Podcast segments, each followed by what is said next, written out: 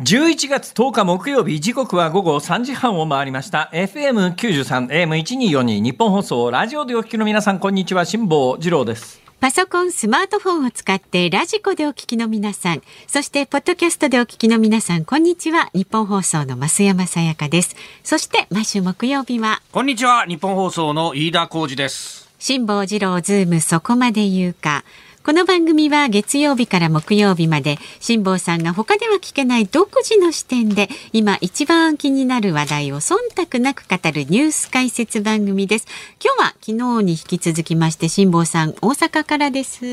はい。えー、素晴らしいお天気ですね、うん、えー、気温が21度ちょっとぐらいですか。湿度が44%風速3メートル毎秒。もうあの完璧ですね完璧。完璧です。お天気としては。東京どうですか？ねいいお天気ですいい天気ですね。今20度ぐらい湿度41%ぐらい、カラッとしてますね、うん、えー、ちなみにあの天文に何の興味もない井田君、えー、月食見た？いやいや、見たところじゃないですよ。え見たところじゃない？辛坊さんの振り付け通りに、は僕はあの、そのね、算数教室に子供を連れて行くって言ったじゃないですか。はで、その、行く時がね、算数教室6時から始まるから、ええ、父ちゃんな、お前が算数教室頑張ったらな、月を消してやるから見とけよ、つって、今こんな綺麗な月が消えちゃうんだぞ、なんつってですね。で、1時間経って7時に終わってですね、え、父ちゃんな、消したんだけどな、消しきれなかったんだ。あと15分もしたら全部消えるからな、みたいなことを言ったらですね、うん子供が鼻くそを落ちながらですね、父ちゃん、それ皆既月食やろ、つって。お前知ってたんか？って。そしたらなんか、学校で教わったとかですね、アニメでも見たとか言ってですね、じゃあお前、その、行きに俺に付き合ってくれたら何なんだって言ったら、知ってたのか？ああ、知ってたよ。このガキ いやいや、親思いのお子さんいやいやいや、よくできたお子さんで。あの年から忖度ですよ。素晴らしい。やっぱそれはね、立派な人になりますよ、それ。本当。本当に。それどつぼりはまりましたよ。それは大切です。はい。こましてくれたガキで。いやいや、今時、今時なかなかね。えー、それで信じてくれるね、そういう子供はいないと思いますよ、それネットの時代ですからね。そうですか。算数教室ですか？おいくつなんですか、今？今、小学校2年生で。ああ、大変ですね。はい、今もう、あの、どうなんですかね？関東方面では塾とか行くの当たり前なんですかね？どうなんですかね。割と多くの方がね、ね私、子供の時に、私の住んでた地域には塾というものは存在していなかったんで、誰も行ってなかったんですけど、と思ってたんですが、はい、それからあの大人になってからですねえー、あるあの地元出身のやつと話してたら「俺小学校の時塾行ってたよ」なんかあのテストの問題全部先に教えてもらってたとか言って「えー、えー、塾あったのか!」っていうと私の知識では地元には塾がなかったはずなんだけどでも行ってたやつがいるっていうことはあったんでしょうね。あるにはあったんでしょうけどね。数は少なかった一般的そろばん学校みたいなやつが普通でしたからね。そろばん塾ってのありましたよね。そろばん塾。でそろばん塾もね私そろばん塾は通ってたんです。だから塾はなかったから塾なんか行ってないんですけどもそろばん塾はなんかねあの将来の就職のために行っといた方がいいって言われてあの日本商工会議所。あれなんかあの検定でも主催が商工会議所主催なのと、なんか地方の団体主催なのと2つあるらしくてですね、あの商工商工会議所、えー、手段3級というのを取っておくと将来履歴書に書けるからと、うん、小学生にそんなこと言わなくても今ら 今から考えるといいのになと思うんですが まあそう言われてですよ。とにかく商工会議所手段3級だけ取ってこい取ってこいって言われて。うん、でまあ、歩いて3分ぐらいのところに、うん、あったんでね。そろばん学校行って、えー、商工会議所取材3級は取りましたよ。取った取った。瞬間にやめましたよ。あもうもうもう取った取った。やめたやめた。って。てかねそれぐらいからねちょっとずつ本当に難しくなっていって2級1級は確かうちの私が帰ってきたそろばん私が通ってたそろばん塾は、暗算っていうのが入ってきて。ありますね。暗算で暗算っていうのがね私できなかったんですよ、暗算っていうのが例えば 19×19 ってこう言われた時に、はい、頭の中にこう三式を描いて 19×19 ね九九81、インクが空でこう下こう普通にあの紙に書く時みたいなやつ頭に浮かべて計算しちゃうんですね。でそろばんで暗算ってそうじゃなくてそろばんで暗算やる人は頭の中にそろばんを思い浮かべて、頭の中に浮か思い浮かべたそろばんの中で頭の中でこう球を動かしていくわけですよ。よ。だからあの 19×19 をあの九九81インクがくみたいなそういう計算はやらないんですね、これが、まあまあ、ベースは九九はいりますけれども、だけどベースで九九はやりながらでもあの大きな頭の中のそろばんの玉を動かしていくと。ところがね私子供の時にそれをいくら言われても頭の中にそろばんが浮かばないんですよ。あ これは無理だわ俺。俺暗算は無理だわだからそろばんのあのすごい人いるじゃないですか、はい、ものすごい桁数の多い足し算みたいなやつを上からずーっと見ていくだけで答え出ちゃう人。だからまあああいうのは特殊な才能なんだろうなと当時から当時思ってですね。あ俺は無理だからやめたと思って、えー、履歴書にかける手算3級というのを取ってねすぐやめました。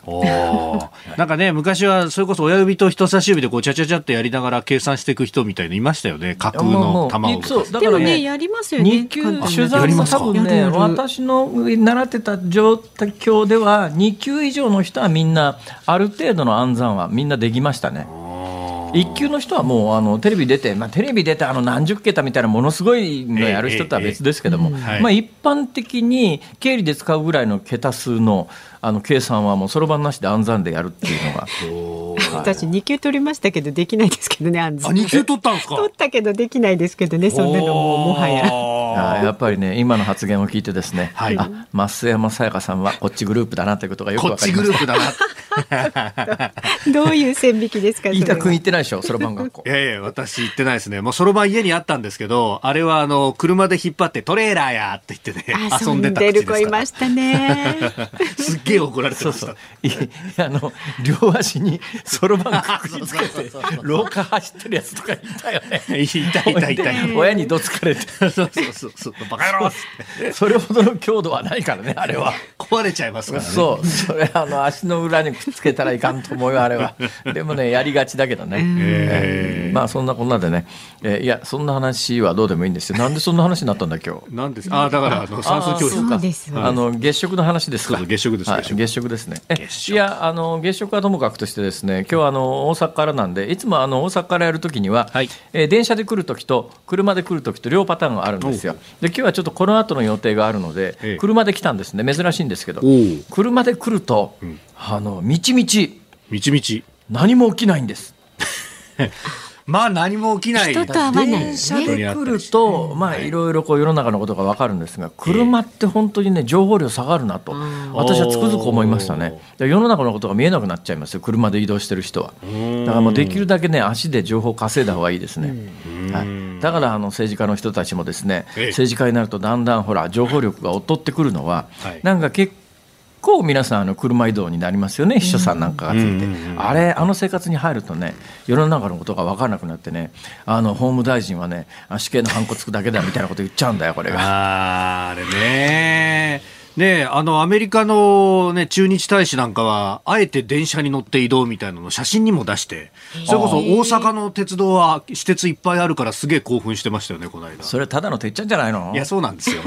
どうやらそうらしいっていうのもあるんですけど。でね、えー、なんでそんなことを言い始めたかというと、ほいほいということで、今日はオープニングのネタがないから、飯田君なんかやって。ちょっと待って待って待って待って。なんかやってなんかやってってどういうことですか？しかもそう言いながらもう39分まで来てますからね。結構喋っちゃってますから、ね、飯田君、あの、朝の番組なんかのオープニングどうしてんの？朝の番組のオープニングですか？いや、ひいひい言ってます。ひいひい言ってはいないですけど。まあでも結構お子さんの話とか、ね、子供の話したりとかね。ええあと、それこそ子供のね、算数教室に送ってって1時間間が空くじゃないですか。大体近所のスーパーに行くわけですよ。で、そうすると。まあ、近所のスーパーに行くんですか？もちろんですその時間で、あの、買い物をしとくっていうのが鉄則で、だから、あの、ああ、ほうれん草が高くなったな、みたいな。最近安くなってね、ちょっとね、落ち着いてきて。あと今、柿がいいよね、みたいな。あそろそろみかんも出てくるね、とかね。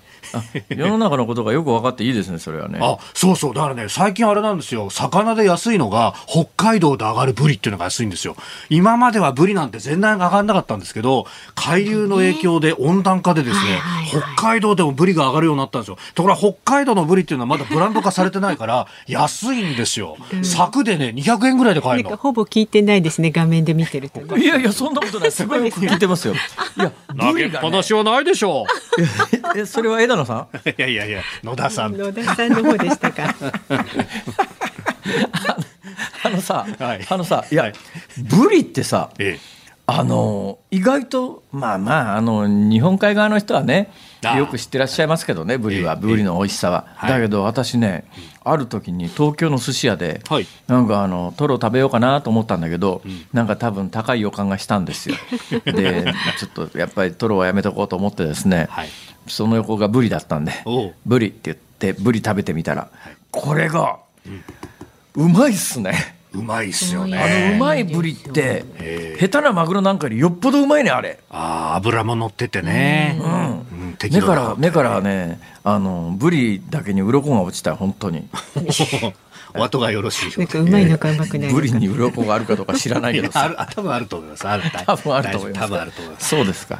意外とそれからうまいのがね、はい、俺も自分であの一回だけ私基本的に釣りはあのやらないっていうかですね魚が釣れた試しがないんですよ、基本的に私に釣られる魚というのが世の中にいないらしくてですね。ところが一度だけ所属しているヨットハーバー主催の釣り教室っていうのがあってそれ行ってみたんです。その釣り教室っていうのは要するに全部教えてくれてもうあの餌の付け方から何から全部教えてくれてでもその釣り竿を持ってあのあと釣れたらあげろっていうそれだけの釣り教室なんですが、そこでですね生まれて初めてタイというのを釣っておタイを釣った。はいマダイですよマダイ。これで持って帰ってですね、えー、それでどうやって食べようかなと思ったんですがまあとりあえず、まあ、刺身なのかなとか思って、はい、刺身を作ったわけですよ。3枚にじゃおろしたんですか？そうするとねうん、まあ3枚におろすぐらいはなんとかなりますが皮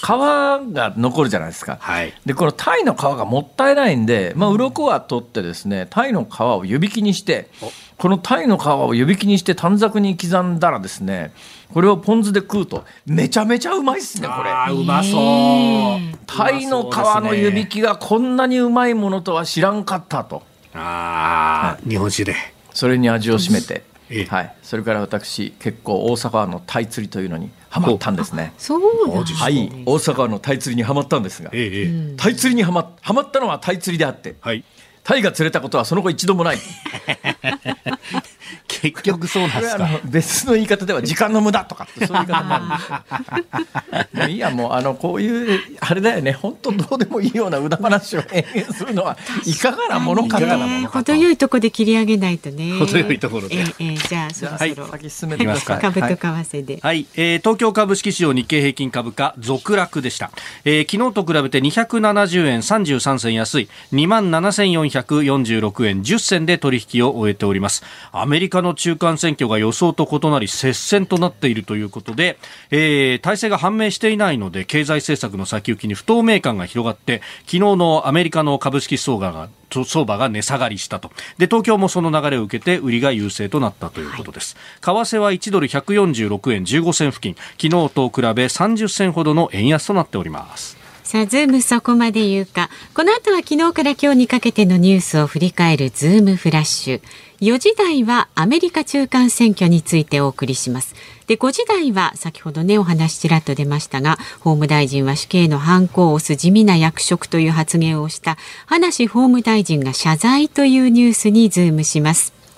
番組ではラジオの前のあなたからのご意見お待ちしております。メールは zoom zoom アットマーク 1242.com 番組を聞いての感想はツイッターでもつぶやいてください。ハッシュタグ漢字で辛坊治郎、カタカナでズーム、ハッシュタグ辛坊治郎ズームでつぶやいてください。今日もお送りいたしますが、ズームをミュージックリクエストのお題はどうしますか？生まれて初めてタイが釣れた時に聞きたい曲。生まれて初めてタイが釣れた時に聞きたい曲ですね。タイですね。タイ限定ですね。タイです。タイです。わ、はい、かりました。まあ別にタイじゃなくてもいいんですけど。まあ一応 タイね。じゃあね、ねえー、理由も添えて選曲の理由も書いて、ズームアットマーク一二四二ドットコムでお待ちしております。この後は最新のニュースにズームしていきます。大阪梅田のニッポン放送関西支社と東京有楽町ニッポン放送をつないでお送りしています。ズームそこまで言うか。まずは昨日から今日にかけてのニュースを紹介するズームフラッシュです。ロイター通信によりますとロシアのショイグ国防相は9日ロシアが一方的に併合したウクライナ南部ヘルソン州の首都州都ヘルソンを占領しているロシア軍にヘルソンにあるドニプロ川西岸からの撤退を命じました。アメリカのバイデン大統領は9日の記者会見でツイッターを買収した実業家イーロン・マスク氏がサウジアラビアの複合企業から支援を受けてツイッターを買収したことについて調査する可能性を示唆しました。松野官房長官は昨日感染者数が増加している新型コロナウイルスについてオミクロン株と同じ程度の感染力であれば新たな行動制限は行わないと述べました。IT 大手のメタ旧フェイスブックは従業員の13%にあたる1万1000人以上を解雇すると発表しました。IT 業界の競争激化を背景に収益が予想を大きく下回ったためです。茨城県つくば市はマイナンバーカードを利用してインターネット上で候補に見立てたキャラクターを選ぶ模擬住民投票を行っています。つくば市は2024年の市長選挙と市議会議員選挙でネット投票の導入を目指しており実証実験の一環です。日本糖尿病協会は糖尿病という名称の変更を検討する方針を明らかにしました。患者の大半が不快感を抱いていることなどを踏まえたもので日本糖尿病学会とも連携し今後1、2年のうちに新たな病名を提案したい考えです。2025年以降大きく内容が変わる大学入学共通テストについて試作問題が公表されました。新しく追加される情報1では QR コードなどを題材に仕組みや知的財産権について考察させたり買い物の際支払いに使う効果の枚数が最も少なくなるように計算するプログラムを考えさせたりします。2025年以降7教科21科目になります。東京オリンピック・パラリンピックのスポンサー契約をめぐる汚職事件で東京地検特捜部は昨日広告大手 ADK ホールディングスなどから5400万円の賄賂を受領したとして受託収賄罪で大会組織委員会元理事高橋治之容疑者を追起訴しました。高橋容疑者の起訴は4回目です。この汚職事件をめぐっては合わせて15人が起訴され賄賂は5社でおよそ2億円に上っています。高橋容疑者は否認しており法廷で検察側と全面対決する見通しです。えー、4回目の起訴で、まあ、私あのこれ4回目の逮捕が行われた時に、うん、あこれで多分逮捕は終わりだなと。えー、いう感覚を持ってました。というのがですね、うん、今までの検察のやり方だったらこの4回目って実はあのぬいぐるみ関連の話と、はい、それから広告代理店の話と2本あるんですよ、これ2本まとめて逮捕してるんですね、うん、まあ、検察が5回目やるつもりなら、これ2つに分けてたと思うんです、だからこれ2つ合わせて逮捕した瞬間に、あこれでもう逮捕は終わるな。というのがですね、今回あの、まあ、いや、検察と特捜検事、特捜の検察とメディアが一緒くたになって、これあの、報道合戦繰り広げてますから、メディアは決して、特に新聞メディアは決して批判しないんだけど、ちょっとやっぱりやり方として異常なんですよ。あの日本の検察が常にあのあの批判の対象に国際的な司法の枠組みの批判の対象になってるのは、はい、とにかくあの何回も逮捕を繰り返してで1回の逮捕で基本的にあの取り調べができるのは20日間っていうね。だからあのとにかくとっ捕まえて、もう吐くまで取り調べると。はい、いうようなことがないように、1回の逮捕で、基本、普通の犯罪だったら、まあ、特殊なあの内乱罪とかの場合は25日まであの拘束できますけれども、通常の場合は拘束期間は20日間だよと、20日の間で取り調べで、まあ、いわゆる自白その他を迫るわけだけど、それでまあ裁判始めて、あとは裁判所に判断してもらいなさいよというのが基本的な刑事訴訟法の枠組みなんだけども、日本の検察は平気で、何回も逮捕を繰り返すわけですよ。もう最初に全部まとめて逮捕しとけよって、だから1回の逮捕で20日間取り調べて裁判っていうのが本来あるべき姿なんだけど、再逮捕、別名で別の事件だっていうんで、再逮捕を繰り返しちゃ延々拘束ができるわけです。で今回、この高橋容疑者って、最初に逮捕されたのが8月17日ですよ。もう実質的に取り調べは、だから4回、だから西が1回で20日、20日が上限なんで、かける4で80 1日以上も拘束されて自白を迫られてるわけですよ。異常事態ですよ。でね、過去の例で言うと、まあ、4回ぐらいが上限で、これ5回目やると、さすがに、あの悪口を書いてこないメディアも全く放置するわけにいかないから5回目逮捕すると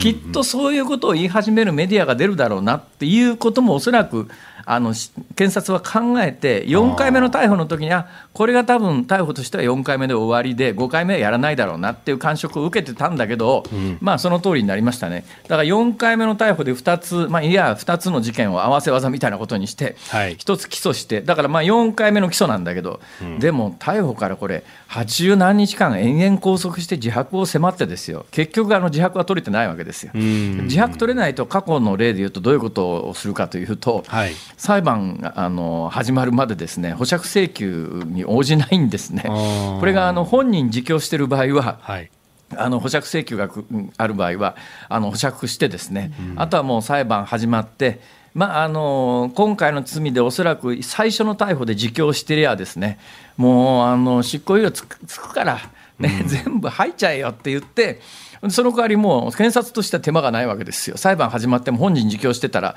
すぐに有罪確定ですから、あとは量刑に移れますから。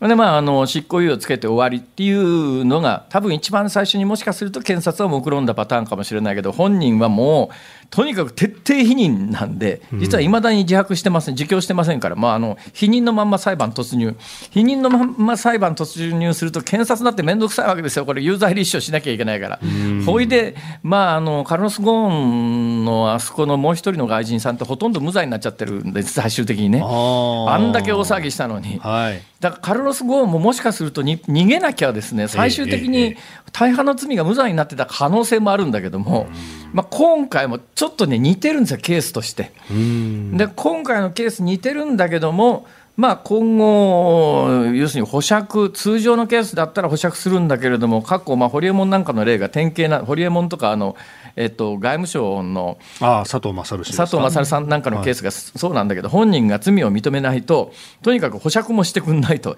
延々あの裁判が始まるまで、えー、塀の中でじっとしとけっていうそういう扱いを受けるというね。今回本当はねこの検察の在り方これでいいのかっていうところが議論になってしかるべしなんだけどもメディアはもう検察と一緒になってこれ報道を繰り返してますから一切その手の話にいかないっていうのは私はね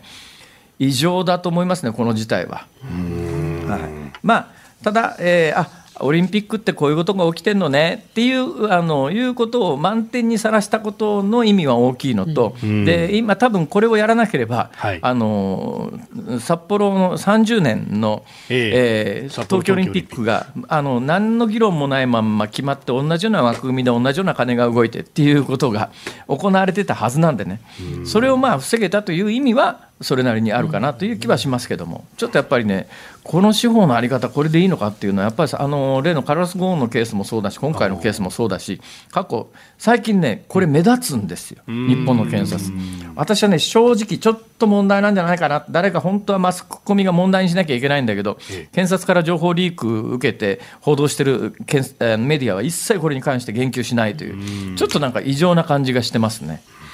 えー、ってことを言ってるうちに時間来ちゃったわ。お時間です。ズームフラッシュでした。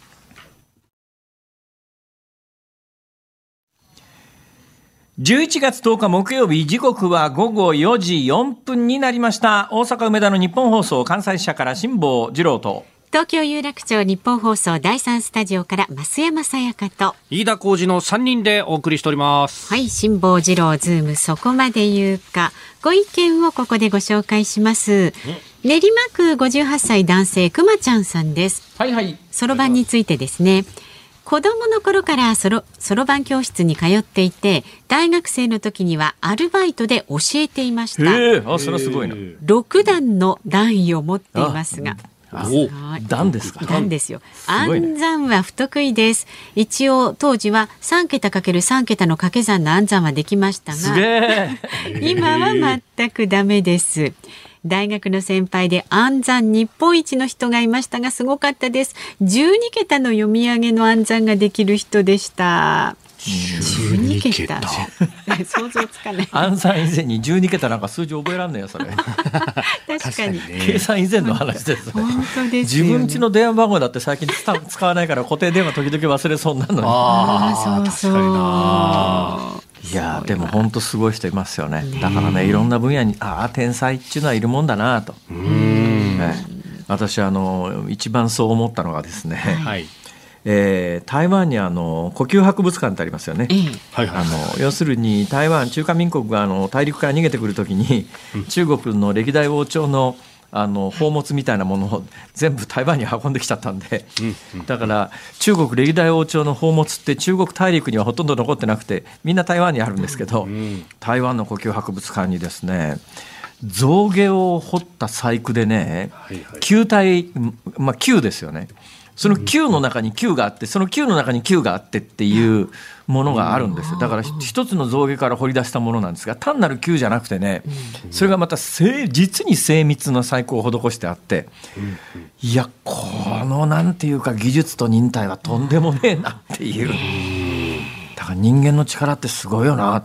まああのその暗算の天才の人なんかもそうなんでしょうねきっとね。本当にね計り知れない。飯田君だって何かあるでしょ。え？ーそういう手先の部分って私全くダメですね。今の映画なんかすごい空気漏れてたね。ちょっとね。不意打ちでしたからね。手先ダメなんですか？手先はダメですよ。不器用ですよ、もう。図工とか苦手でしたからね。絵心もないしね。そうなんだ。そうです。子供の頃から何が得意だった？だって運動もできないだろ？ちょっと何かまあまあ確かにね、体育も2位取りましたからね、5段階でね。そうなんですよ。これといって何かっていうものがね、あったなそう考えるとね。やっぱモノマネじゃないですか？そうか、確かに、先生のモノマネとかをするっていうのはね。子供の時から、ね、子供の頃からね。ほらほら。先生のモノマネも、声真似もそうだし、あと筆跡真似たりとかしてですね。昔からそんなこと、えー、そうしてたら、それがバレて、で、先生に一通り怒られたんですけど、うん、お前めんどくさいから丸付けやっとけ、お前、俺の筆跡できるだろうって言われて、荻、野先生って言うんですけど、荻野っていうそのサインまで含めてですね、丸付けさせられたことがありまして。おおらかな時代だったそれはすごいなそれ、それはすごいね。そうそう。クラスメートにはねバレなかったっていうね。いいですかこんな言っちゃって。それはすごいですね。今今先生現役だったらまずいですね、えー、一番得意だった先生のものまねちょっとじゃあ一つよろしく。あらそれ。これが似てたんですよ全く分かんないこれねやらせた辛坊さんが悪いですからね。細かすぎてでき分からないってやつですそうですね。いや大体当事者知らないんだから。絶対分かるはずがない。どれだって似てる可能性はあるというね。何やったって似てる可能性はあるそうですか、はい、じゃあメールもう一つお願いします、はい、えっ、ー、とねピアノに関していただいてます、はい、ありがとうございます。神奈川県横浜市のまんまる七号さん三十六歳男性の方。子供の頃ピアノを習っていましたリズム感と音感が身につきその結果テレビや映画で声優さんのナレーションや吹き替えを聞いた時にクレジットを見る前に当てることができるようになりました。あそれは素晴らしい。今ではアニメ好き友達とやる声優の声当てクイズには連勝しています。子供の頃の習い事って、ね、その後の人生を豊かにするのかもしれませんねってありますだからねやっぱり好きだったらいいですよね。私が1か月でねやめたのはですねあ俺これ好きじゃないっていうのがねはっきり見えたんですぐやめちゃいましたけどねピアノはね。小学校の時に 1, 1ヶ月だけやったんですけど、はい、まあでも今ねまたね新たなねね。ピアノチャレンジしてます声優でふっと思い出しましたけど私一番驚いたのはですね、はい、あの星ヒューマーの声をやってた、うんやってる声優さんっていらっしゃるんですよ、はい、有名な声優さんですが。でこの声優さんと何年前かな10年ぐらい前にお目にかかったことがあるんですが、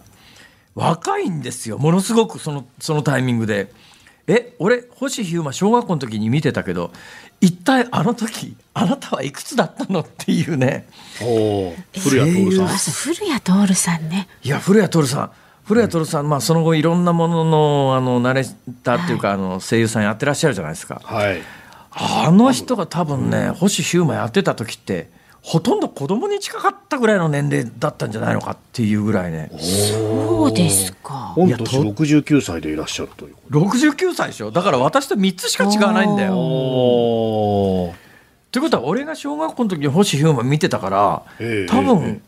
古谷さんって中学校ぐらいからやってたんじゃないかな、15歳だそうです。その15歳か。作中の星ヒューマン年齢ともとても近いと。じゃあ、すげえな。えー、そう。15歳だったいやだからさっきの話で言うとやっぱね天才なんですよきっと本当ですよねはいまあ、ということです。本当ですよ。一芸に秀でてるっていうのはね。ねさあ、辛坊治郎ズームそこまで言うか。まだまだあなたからのご意見お待ちしております。メールは z o o m zoom アットマーク一二四二ドットコム。ツイッターはハッシュタグ辛坊治郎ズームでつぶやいてください。今日のズームオンミュージックリクエストは生まれて初めてタイが釣れた時に聴きたい曲です。選曲の理由も書いて、ズームアットマーク一二四二ドットコムでお待ちしております。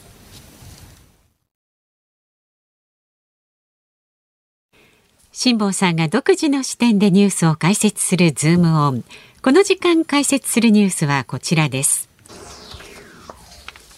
アメリカの中間選挙、ジョージア州の上院議員選挙、来月決選投票へ。アメリカの中間選挙は現地時間8日全米で投開票が行われました。激戦州の一つで南部のジョージア州の上院議員選挙はいずれの候補者も過半数の票を獲得しないとして来月6日に決選投票が行われることになりました。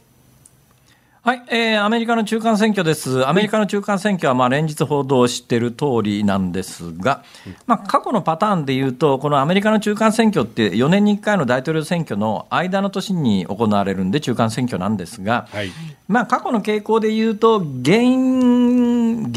油、原油っていうか、原油政権というか、現政権、はい。うん、えー、政権党に非常に不利なんですよ。というのが、はい、まあ、今の政権に対する、まあ、いわゆるまあ、中間報告中華ですね。中間テストみたいな。うん、だから批判票が結構集まりやすいので、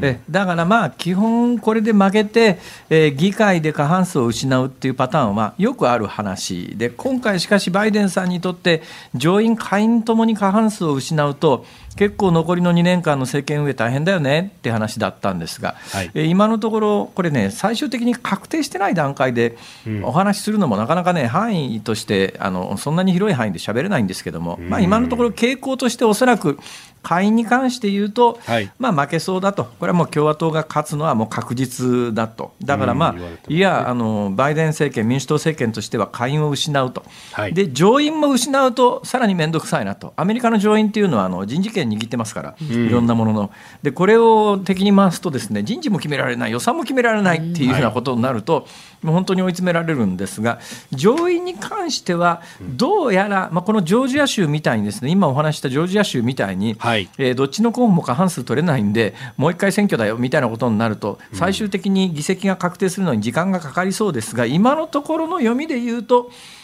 まあ、選挙前の予測では民主党は、えー、そのそれまで持っていた50の議席、まあ、上院の定数は100ですから、50ということは半分なんですが、半分じゃあの過半数にならないだろうって話なんだけど、アメリカの上院というのは、あの議長というやつが副大統領だから、はい、副大統領ということは、今、民主党、大統領と副大統領はパッケージですから、うん、だからまあ上院の議長があの民主党なので、はい、えー、民主党が議席で50を確保すれば、あの議長と合わせて、はい、えー、まあ、キャスティングボートを合わせると過半数取れるので、これでなんとかなるべということで、ただ民主党はもしかすると選挙前は50を失うんじゃないのっていう下馬評だったんですが、うん、まあ、今、あのジョージア州みたいに当分決まらないよっていうところはあるにせよ、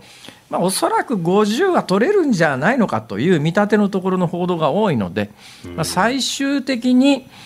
えー、上院は過半数をぎりぎり失わず、下院だけ失って残り2年でさあ、2年後の大統領選挙どうすんのという、今、まあそういうところに移りつつあるかなと。それにしてもね、手元にあの今回の選挙の出口調査があるんですが、やっぱりもう傾向としてはっきりしてるっていうか、ああ、アメリカの分断は大変なことになってるなと思うのが、うん、もうはっきりしてるのが、あの共和党の支持者って、えー、男性、男性、高齢者、白人、非常に明確にあの出口調査で出てきてますよね。民主党の支持は女性、えー、若年層、えー、そして、えー、あのー、カラカカラードっていう言い方しないか なんだ。まあ非白人という言い方したりしますね黒人、ね、まあ、ヒスパニックみたいな言い方しますけど、はい、このヒスパニックっていう言い方がね私はアメリカに住んでた時にすごい疑問で聞いたことがあるんですよ。ヒスパニックって何？ヒスパニックってのはスペイン語を話す人なんだよ。ああそうだよね。それはまあヒスパニックってそういう意味だよね。うん、これじゃあスペイン系の人はヒスパニックなの？いやスペイン系はヒスパニックじゃないって言って スペイン人は白人なんですよジャンルとしては。おヒスパニックってのはあくまでも、はい、要するに中南米のスペイン語圏。中南米のスペイン語圏からアメリカに移民してきた人をヒスパニックって言う言うんであって、ええ、スペイン出身の人はヒスパニックではないという。なるほど、まあまあ言われてみりゃそうかななんだけどさ。言われてみりゃそうかななんだけど。ああなるほどね。だからまあ今回黒人ヒスパニックアジア系若年層女性は民主党、えー、男性高齢層白人が共和党という、まあ、伝統的にまあそういう傾向はあったんだけどその色合いがもうはっ鮮明になってきてるのが、まあ、それを象徴するような今回の選挙かな。だから2年後の大統領選挙で今回はトランプさんの息のかかった人間が相当当選してますから、はい、これがねだから最終的に確定しないと言えないのは今微妙なところがですね、はい、トランプさんが応援してた人が当選するかどうかまだ結果出てないっていうところがいくつかあってこれが出ないことにはこれ喋りようがねえっていうところもあるんですが、そのまさに取り沙汰されているジョージア州のね、えー、共和党のウォーカー氏、ね、NFL の元スター選手ですがトランプさんの推しで。えー、ジョージアの上院議員候補になったという人でもあって、直近の世論調査でいうとそのトランプさんが推してたウォーカーさんの方が上来てたんだけれども、まあ、はい、どっち転んでも過半数取れなかったということでね、まあ、それは決選投票待ちということにしましょう。うということで次の話題いってください。続いて解説するニュースこちらです。岸田総理大臣が総合防衛費の創設を表明。岸田総理大臣は昨日防衛力強化に向けた政府の有識者会議に出席し防衛費に加え各省庁の安全保障関連予算を一括計上する新たな枠組み総合的な防衛体制の強化に資する経費を創設する方針を表明しました。具体的な経費として研究開発公共インフラ国際協力、サイバー安全保障などを挙げて、2023年度予算編成に間に合わせるよう関係省庁に指示をしました。まあ、簡単に言うと、例えば今まで国土交通省の予算として、予算の発表の時にカウントされていた海上保安庁の予算なんかを、はい、いや、これは防衛関連予算だからって言って、防衛費の総額の中に含めると。うんついこの間までは、日本ではあの日本の防衛費をとにかく抑えろという世論と、まあ、マスコミ等の圧力でですね、はい、とにかく GDP 比1%なんだと、うん、それ以上増やしてはいけないということなんで、まあ、本来はそれ防衛費なんじゃねえのかみたいなこともカウントせずに、えー、一応発表の時に1%に収まるようにしていたんだけど、最近あの世論の流れも変わってきて、日本の安全保障環境に関する、まあ、あの世の中の目線も随分変わってきて、マスコミの扱いも変わってきて、えー、防衛費増やせというのが、どちらかというと、世論の傾向になってきてるのを受けて、まあ、ポピュリズムの岸田政権としては、見かけ上の予算を増やしたいと、だけど、はい、えー、じゃあ、それ予算どうすんだ、お金どこから持ってくんだよとかっていう面倒くさいことの議論になって、増税だみたいな話になると、またあの世論を敵に回すので、はい、えー、いや実質的な支出額を変えずに、見かけ上の対 GDP 比の金額だけ上げる作戦として、はい、今まで他の省庁や他のことにカウントされていたお金を防衛費にカウントするって、これ、意味ねえじゃん、これ。本当にそうですよね。これがね、本気じゃないなと思うのは、だからそれをやるために、海上保安庁の予算を防衛費の中に入れますということに、なんで突然そういうことなんだよって言われたくないから、昨日あたりの報道で、いや、突然、海上保安庁と自衛隊と合同訓練を、海上自衛隊と合同訓練始めますみたいな報道があって、そうですね、そうすると、まあ、いや、総合防衛費というのを創設する意義があるんです。もう今年度から、えー、海上保安庁の巡視船と海上保安庁の船と防衛海上自衛隊の船と合同訓練も行ってますから当然海上保安庁の予算は防衛費に含めるべきなんですっていうことの、おそらく言い訳の一つを作るために証拠作りみたいなことで突然海上保安庁の船と自衛隊が、あの合同訓練って言うんだけど本気じゃねえよなと思うのは、だって飯田君、はい、海上いまだにだよ、海上保安庁の巡視船と海上自衛隊の護衛艦と同じ名前の船があるんだよ。ああ、そうですね。同じ名前の船ありますね。まあ、例えば、朝霧なんてそうだよね。大、体、この手のものってみんなね、旧帝国海軍の、はい、えー、駆逐艦から来てるわけですよ。で、旧帝国海軍は当然日本の敗戦で解体しましたよね。で、その後、あの GHQ でアメリカが日本を、まあ、アメリカがっていうと、まあ、ちょっと語弊があるから連合軍が日本の統治を始めたときに、えー、日本の再軍備は禁止されたんだけれども、やっぱり海上保安庁っていうか、コーストガードみたいなものはいるだろうということで、アメリカ統治下で誕生したのが海上保安庁で、はい、でそこから、はい、あのはるかに遅れて、日本が独立を回復した後に生まれたのが海上自衛隊で、海上保安庁の人の船乗さんの気持ちとしては、はい、俺らこそが帝国海軍を受け継ぐ組織なんだと、まあ多分そういう意識はあると思いますよ。ほ、うんだもんで海上保安庁の、えー、船の名前には旧帝国海軍の駆逐艦の名前を引いた船が結構あるんですよ。さっきのまあ朝霧なんて一つ典型なんですけどね、はい、その海上保安庁の巡視船に朝霧があると。でその後はもう海上自衛隊が発足しますと海上自衛隊にしてみりゃですね海上自衛隊こそが帝国海軍の伝統を引き継ぐ。海の守りなんだとこういう思いがありますよね。なんでやっぱり朝霧という名前の護衛艦があるわけですよ。えこれあの合同訓練やりましょう、はい、いいよそら。合同訓練やるのは。だけど将来有事の時に、まあ有事の時には海上保安庁の艦船は、えー、防衛防衛省の指揮下というか、まあ、総理大臣があの自衛隊を指揮してその下にあの海上保安庁の船も使えるようにはなるんだけどその時に、船の名前同じだったら、ええ。混乱するだろそれ。うん間違いなく混乱しますよね。同じ名前の船があるわけだから朝霧出動えどっちの朝霧ですか？っていうことにね。そしたらやっぱ本気で海上保安庁と自衛隊をやっぱり日本の安全保障のために海上保安庁を防衛組織の中に組み入れるということならばそれと同じ名前の船の名前、それちょっと船の名前変えるとかだよ。えー、なんかもうちょっと本気で考えなきゃいけないこと山ほどあるはずなのに、うん、そういうことを一切せずに、えー、合同訓練を始めます。えーえー、ついては海上保安庁の予算予算は、えー、防衛費として、総合防衛費というの中にカウントいたしますので、うん、えー、日本の防衛費は、えー、来年度予算ではこんなに増えましたと、こんなに増えました。対 GDP 比1.5%にもなってます。いや、あのさ、ね、全然変わってないじゃん、それって。そうなんですよ。で、法律的な整理も全然言及がなくて、これ、ああ、あの、自衛隊というか、あの、政府側のリークだなってすごく思うのが、海上保安庁法の中に25条っていうのがあって、えー、この法律のいかなる規定も海保またはその職員が軍隊として組織され、訓練され、または軍隊の機能を営むことを認めるものとこれを解釈してはならないと。いうですね警察犬の行使主体であって軍ではないんですよっていうのがわざわざ書いてあるっていう法律もあるわけですよ。この辺の整理を一体どうするんですかっていうことが岸田政権何にも言及もしないし、それどこのメディアも書かないんですよ。ここ整理しないことには訓練なんかできようがないんですよ。何考えてまあまああのえええそなんで飯田君がそこで怒り出すわけ？いや別に怒るじゃないんですけど、いやだから明らかにこうぶつかっちゃう法律があるんだよねって今までも言われてはいたんですけれども、ね、まあちょっとねその辺ものすごくあの海上保安庁の現場の人たちの意識としても、多分ね船乗りのあの最前線にいる人たちで海上保安庁の船だって機関砲積んでる船ありますから、はい、そういう船に乗ってる人たちはやっぱりあの。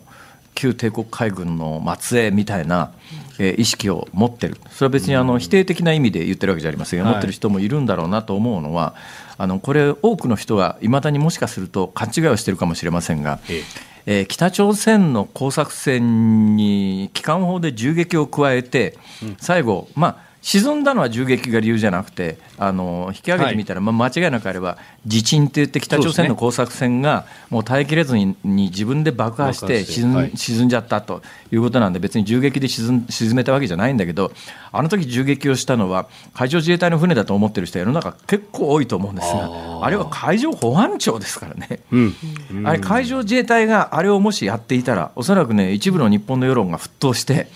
えー、多分あの北朝鮮の工作船って15人は乗ってたはずですから、はいね、15人あの機関あの機銃を発射して沈めたって大騒ぎになってたはずなんだけどあれやったのがね海上保安庁の船だったんで、まあえー、あの一部の世論的にそういう大騒ぎにならずに済んだという意味では。まあ、海上保安庁がやってやったからああの程度の騒ぎで済んでよかったねって話なんだけどもだけど本来あれを海上保安庁の船がやる仕事かと。あれ自衛隊じゃねえのかと。素朴に思ったりするわけであの時北朝鮮の工作員は、はい、あの RPG っていうあの、えー、肩に担ぐミサイルみたいなやつを2発発射してるんですよ。ロケット砲みたいなやつ、ね、たまたまあれ外れたからよかったけど、はい、当たってたら沈没してるよ、とんでもない数の日本側のあの海上保安庁にも死者が出てるわけで。あれだけ危険な行為ということになって機関銃発射して RPG 飛んでくるようなところで、あの実際に戦うということになるとそれは海上保安庁じゃなくて海上自衛隊なんだろう。で海上保安庁だとするならばさっきの飯田君の話なんだけれども、はい、あのまあ、有事の時には一応自衛隊の傘下に入ることにはなってるけれども個々の法律を見た時そうなっていないと。じゃあ今世界の流れどうなっているかというと、えーまあ、つい最近ああの中国の海警局というね、はい、あの海の警察と書いて海警局。だからまあ日本の海上保安庁アメリカのコーストガードに属するようなものは中国人民解放軍、中国の海軍の下に入れたからね、そうですね、メレゲート的にはね、はい、うん、彼らだから基本的にあの海警局という名前はついてるけれども、要するに中国の軍隊で、で世界的に見ると、やっぱり、ね、コーストガードってそういうところがあって、アメリカのコーストガードも典型ですけど、US コーストガードって、はい、まあ、確かにあの警察やあの州っていう自治体、自治体ももちろん1枚かん、1枚、2枚噛んでるけれども、でも、一丁断ったときには、アメリカ海軍の傘下に入ると、これはもうしっかり明文で決まってるわけで、そのための組織もできてて、まあ、日本みたいに海上保安庁と海上自衛隊と船の名前が同じで、一丁ことあった時に、おい、どっちの船なんだよみたいな大混乱を起こすようなことを、あのまあ、そのままにしたまんまで、予算だけ、あの要するに今、世論がとにかく防衛費上げろという世論の方が強いから、見かけ上だけ予算を上げるために、何でもかんでもそこに集めてきてって、これ、なんか、もう本当にポピュリズムの岸田政権の本質を表してる感じがするんだ、俺。総理、どうなんだ、これ。皆さん、しっかりとご指摘の批判も踏まえ、検討に検討を加速させるということを私が決断いたしました。はい、これで締めでよろしいでしょうか？以上ズームオンでした。この後5時台も辛坊さんのニュース解説は続きます。ニッポン放送辛坊治郎ズームそこまで言うかをポッドキャスト YouTube でお聞きのあなた。いつもどうもありがとうございます。ニッポン放送の増山さやかです。お聞きの内容は配信用に編集したものです辛坊治郎ズームそこまで言うかはラジオ局ニッポン放送で月曜日から木曜日午後3時半から毎日生放送でお送りしています。番組はラジオの FM93 AM1242 に加えてラジコでもお聞きいただけます。ラジオラジコではポッドキャスト YouTube 版にはないコンテンツが盛りだくさん。アトムさん吉田由紀ちゃんの中継企画さらに辛坊さんが「夕刊富士」の気になる記事を解説するコーナーそして辛坊さんが聞きたい曲をお送りする「ズームオンミュージックリクエスト」などラジオラジコでしか聞けないあんなことやこんなことがいっぱいです。ポッドキャスト YouTube を聞いた後はぜひラジオラジコで辛坊治郎ズームそこまで言うかをお楽しみください。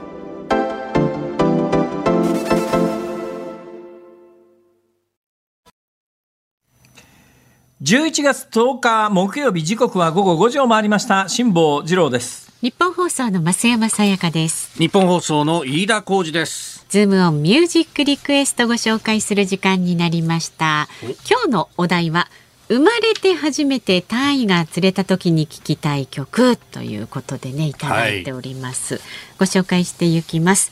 新宿区のシャコパンチさんザ・ブルーハーツの夢これはですね、歌詞あれもしたい、これもしたい、もっとしたい、もっともっとしたい とタイ尽くしの曲です。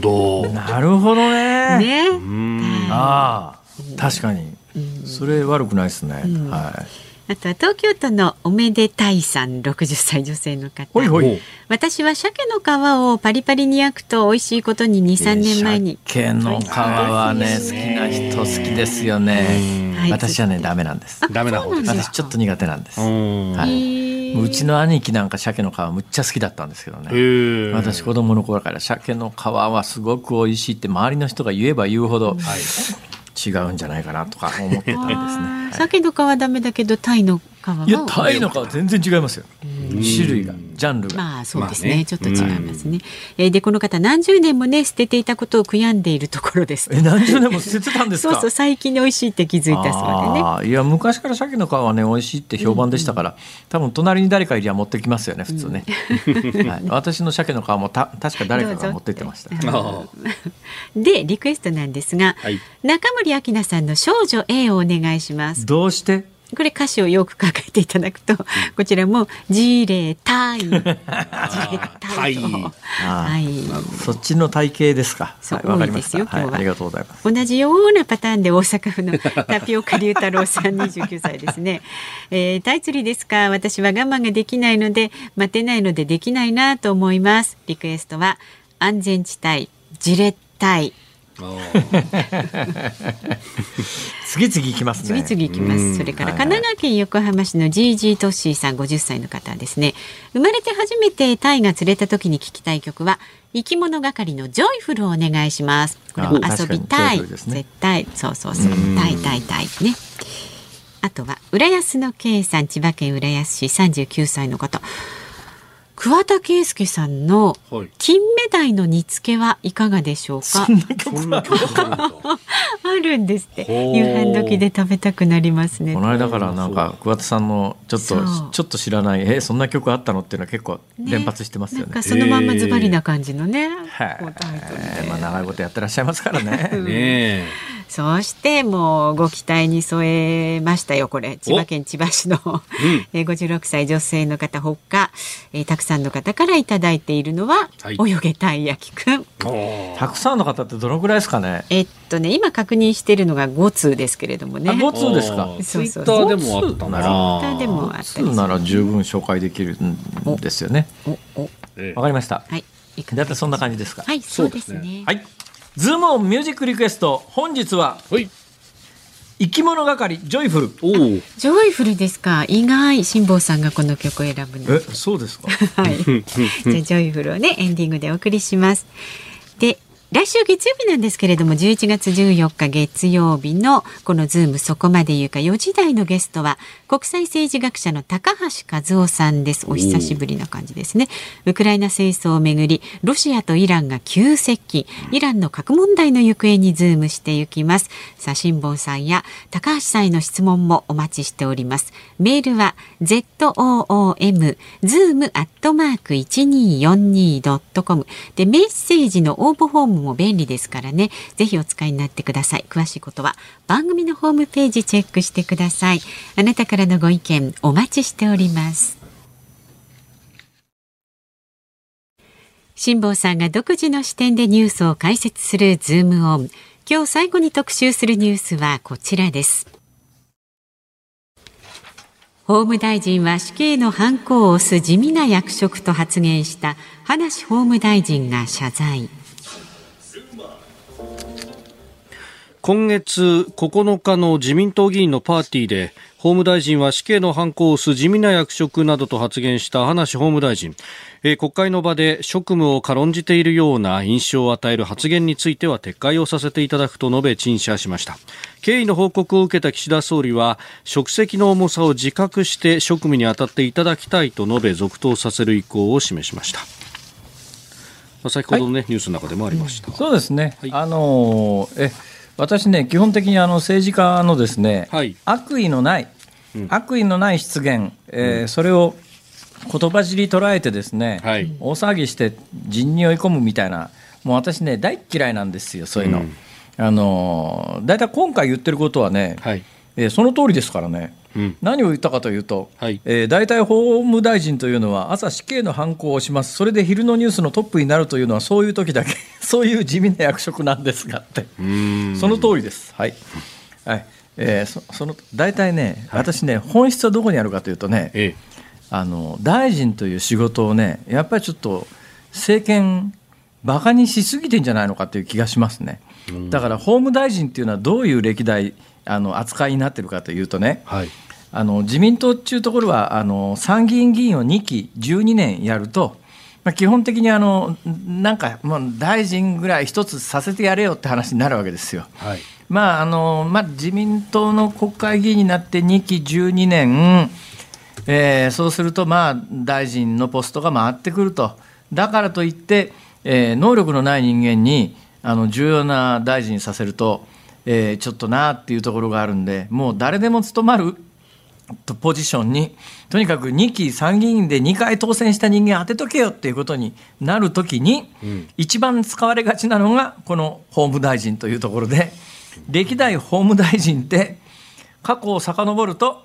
似たような人がわんさかいるわけですよ。とりあえず参議院で2期やりましたそろそろ大臣適齢期だから大臣につけなきゃいけないよね、一生のうち1回ぐらい大臣やってもらおうか、法務大臣。っていうのでですね過去ね法務大臣って本当失言の人多くてですねある法務大臣は。とにかく法務大臣はね言葉2つ覚えときゃいいんです、はい、えー、1つは個別事案についてはお答えを差し控えます、はい、えー、もう1つはあの法と証拠に基づいて適切にやってやっていきます、うん、まあ、この2つ覚えておいたら、あのー、全部に対応可能で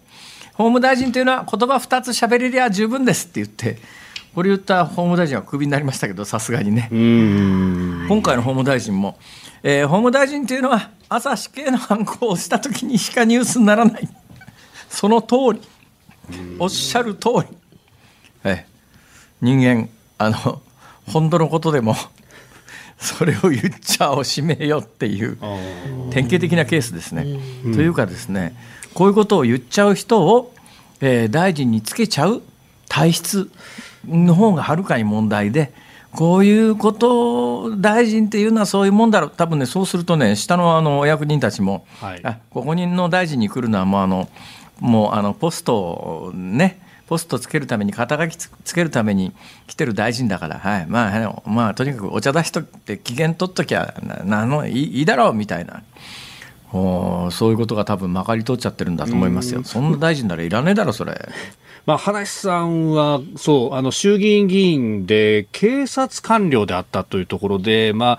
今回は、その、パーティーで、の中で、内輪の中で、だから、みたいなところがちょっとあったのか、まあ、あとは自分の、こう、いや、私はそんな大したのじゃないんでっていうような、枕で使ったというところもあったようですが、まあ、なので、そこの部分を、ね、えー、誤解を生んだということで、今回取り消しという形になったようであります。これはあのそうだよね、まあ、まさに身内であの自分の派閥の同僚みたいなところの政治資金集めのパーティーでしょ、えー、まあ、盛り上げみたいなところ、ね、だけどね、それはちょっとあ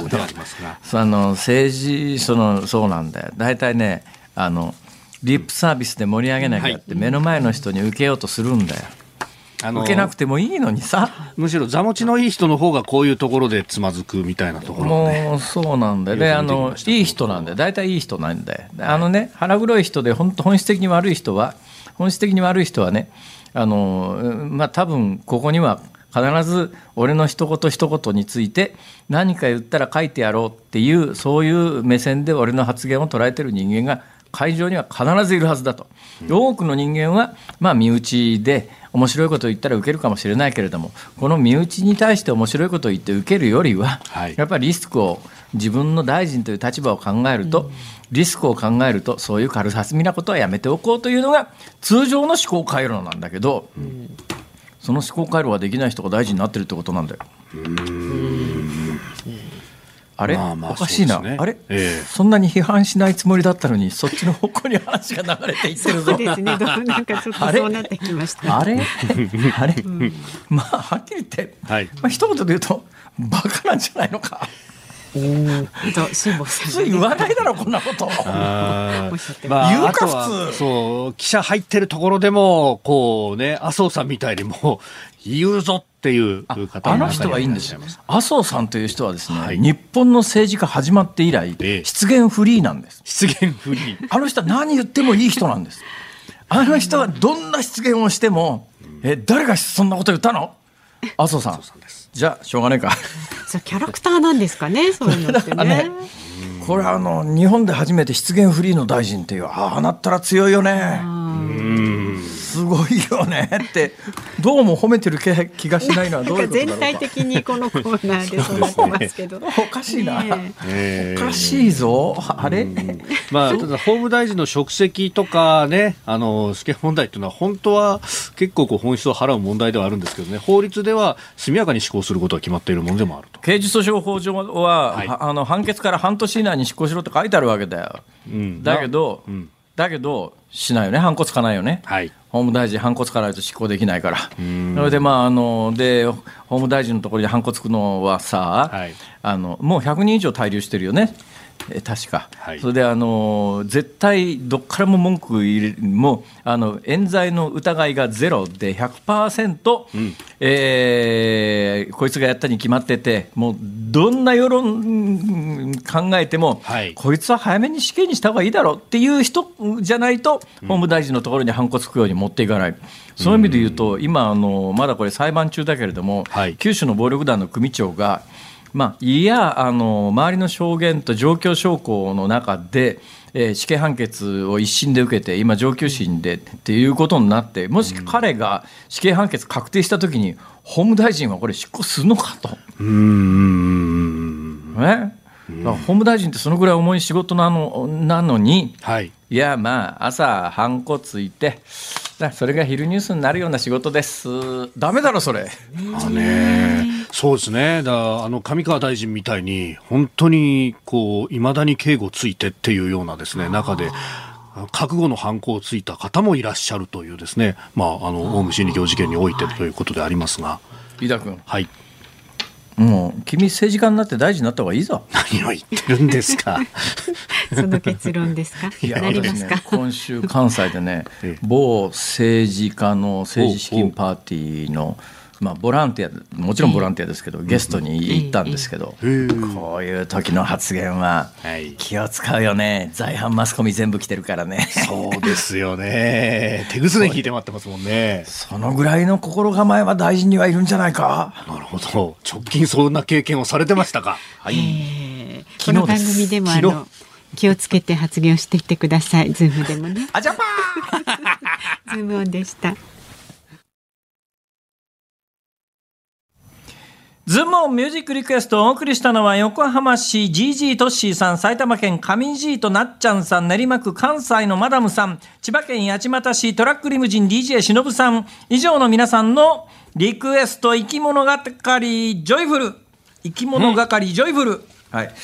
えー、確かにタイの歌ですね、はい、これは。そうでしたね。はい、間違いなくタイの歌です。タイタイ言ってました。はい。はい、えーよかったよかった。よかったよかった。さあ、お聞きのニッポン放送、この後5時半からは、鶴光師匠美和子様の鶴光の噂のゴールデンリクエスト、そして明日の朝6時から。はい OK Cozy up。明日は東京大学先端科学技術研究センター特任講師の井形明さんがコメンテーター。アメリカからね帰ってきたばっかりということで中間選挙、うん、あとは、えー、岸田総理の外遊インドネシア G20 サミットなど掘り下げてまいります。はいそして8時から春風亭一之輔さんあなたとハッピーです。11月11日って麺の日なんですって。ですから麺にまつわるあれこれラーメンそばうどんパスタ何でも結構なんでねメールお待ちしておりますえそうなんだ。そう一一一一でね長いものじゃあ今の曲明日にすればよかったな。さっきの曲ってほらポッキーの CM ソングで、じゃああそうだ。で確か明日11月11日は、